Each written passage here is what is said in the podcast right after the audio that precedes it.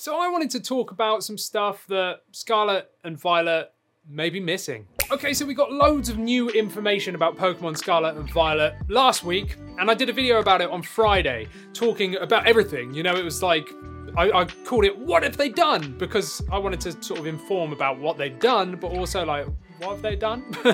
so there was quite a lot that I covered there, and it was going to be a really long video. So I wanted to kind of like wait, gather my thoughts about some of the things that, you know, I wanted to discuss in today's video. So we're going to pick a few things and just kind of like try and go in them a little bit further, looking at the website, looking at the trailers and stuff. And yes, we're going to be discussing the gym scaling versus not scaling thing because it's a little bit unclear, but we'll get around to that last, so stick around. Let's get on with it. Sasha Burns commented on our last video with concerns that you are going to be forced into a storyline and then you must complete it before moving on, which, you know, makes it not really feel like an open world experience because you'd be forced into a linear progression. However, don't worry, because the website clears that up, saying that you can freely go back and forth between all three stories, allowing your adventure to develop in the way that you want it to. So that's good news. So that does imply, you know, this is more of an open world experience in the fact that you can just freely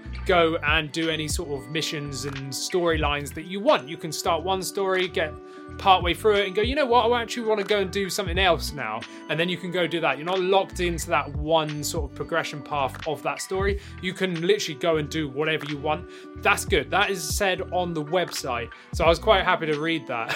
and the other thing as well is I believe, even though we only know about one story, which is like the gyms and all that stuff, I think the other two stories are purely being held back as a way of building hype. They don't want to let the cat out of the bag too early. We've still got like a little way off yet until we can actually play the game, and they don't want to tell you everything, right? So I do believe that all three stories are going to be in the base game. I don't think you're going to have to be forced to to wait for a DLC or anything like that. I, am pretty sure, at least this is what I'm kind of like projecting and foreseeing, right? That all three stories are just going to be in the base game from the get go. Okay, so now I want to discuss, which I brought up again in the previous video, about voice acting, right? Because I kind of said, I'm saying it now, 99.9% sure there's going to be zero voice acting, all right? And well, I got some comments about that. There was some for voice acting, like me, and then some against it as well. But one commenter said this. So, Friendly Otaku commented with the reasoning behind this during the Sword and Shield sort of development. I'm going to butcher this name, but Shigeru Omori said there's two reasons, and the first was about localization, how difficult it would be, you know, which is kind of saying like, oh well, there's so many different languages, we'd have to get so many different voice actors, and they were pretty much implying that it's going to be expensive. I don't believe that for a second. It's Nintendo and the Pokemon Company. Like, they have so much money. That is not a reason at all that that like I, I discount that entirely. That's rubbish, right? Like I don't believe that for a second. If they wanted to, they absolutely could do when you look at so many other games that are localized in so many different areas. Anyway, the other reason was more realistic. So the second reason was character image. So a voice provides characters a set image that the player cannot generate for themselves.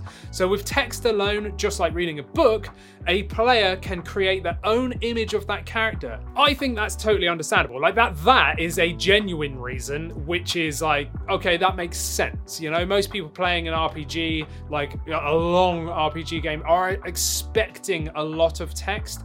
However, when you look at Xenoblade, which is a monstrously long set of games, they've got voice acting for the mainline stuff and the mainline characters. Everything else is text based, right? So why can't they do that? And the same with the whole like localization thing.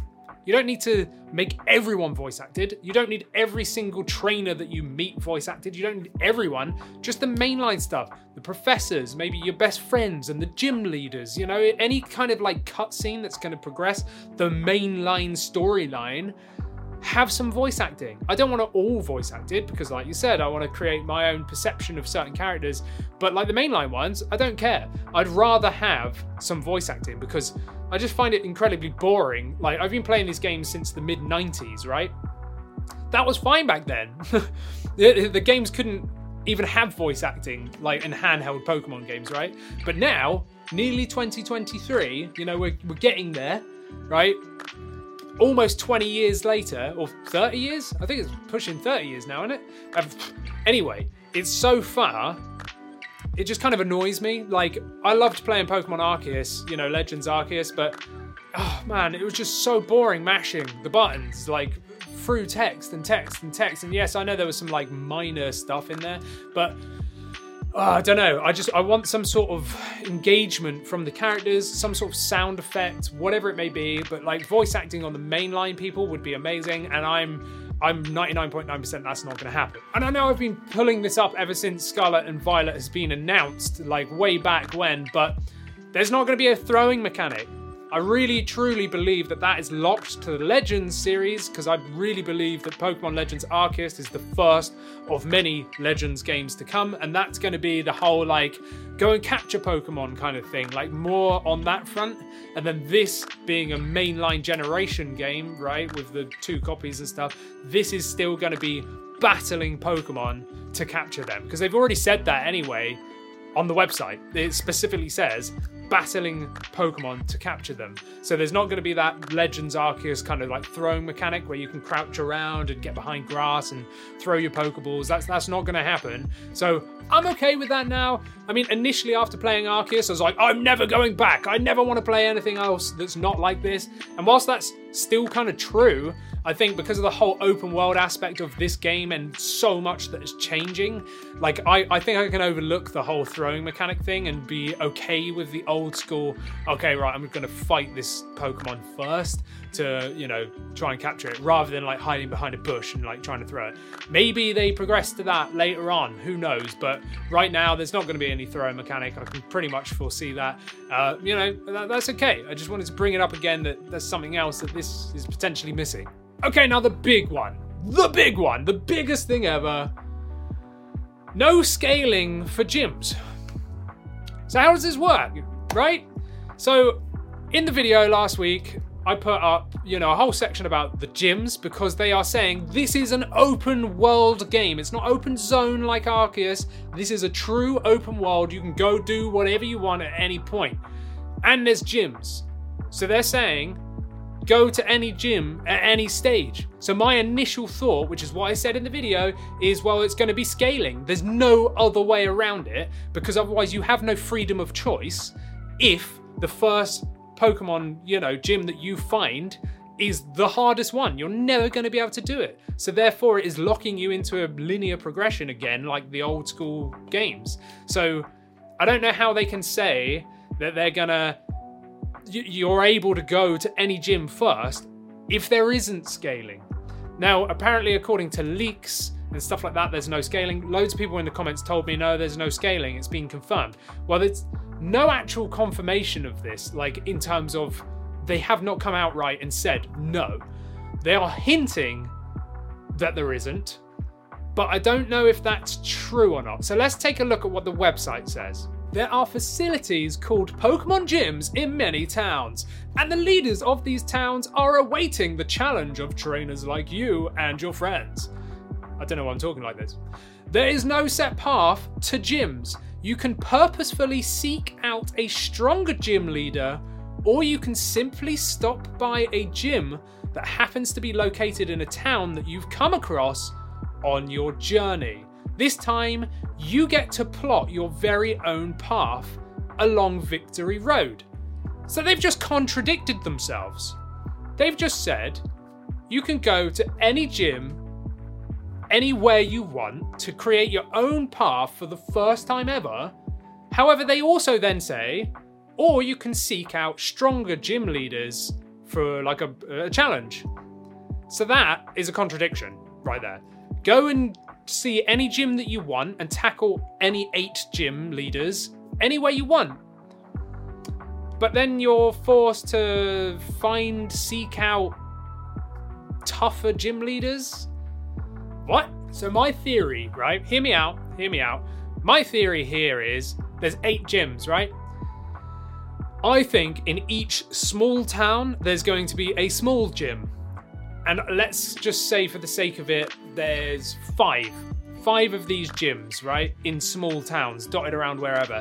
And those are scalable because it says any gym that you found in a town, maybe just try that out, right? So I reckon you're going to go to smaller gyms and those will be scalable. You can tackle them in any order. But then I reckon there's probably three gyms that are actually like higher tier ones. And instead of them being in a town, they are actually their own like Colosseum style thing. You know, like they have their own building on the top of a hill or something that is a specific place just for these tougher gym leaders, essentially. Because then that gets around the whole scalable thing and also the, the like idea that there's going to be tougher gym leaders. If there was five normal ones and then three you know, like higher tiered ones. Well, these five, you can go in any order and they will essentially scale to you. But then these other three are going to be like a higher level and a challenge for you to beat. Because that's then straddling both lines, isn't it? That's still then you being able to choose whatever gym you want to go to and essentially scale your level by going to these smaller gyms and then you're then also going to have the non-scalable gyms which are going to be these like three more of a challenge ones that aren't located in a ta- town situation that is my theory I could be totally and utterly wrong. They might not be scalable at all. It might be the fact that they're lying to you on the website where it says, this time you get to plot your very own path along Victory Road. Because if they are not scalable, you can't choose your own path because you're not going to be able to fight and complete that gym battle because it's going to be too high a level. So how's it going to work? there's a contradiction there. There is a little bit more to it on the website because it says the Paldea region has Pokemon League and a special class of pro ranked trainers who have achieved champion rank. These trainers have grown with their ability to be able to dazzle audiences with their skills in battle.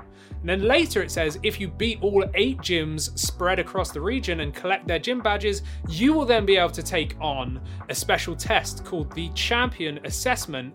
And successfully passing this, you know, you'll be a champion rank. So my theory again goes back to this 5-3 thing. I think the five normal gyms that are in towns are not champion ranked gym leaders.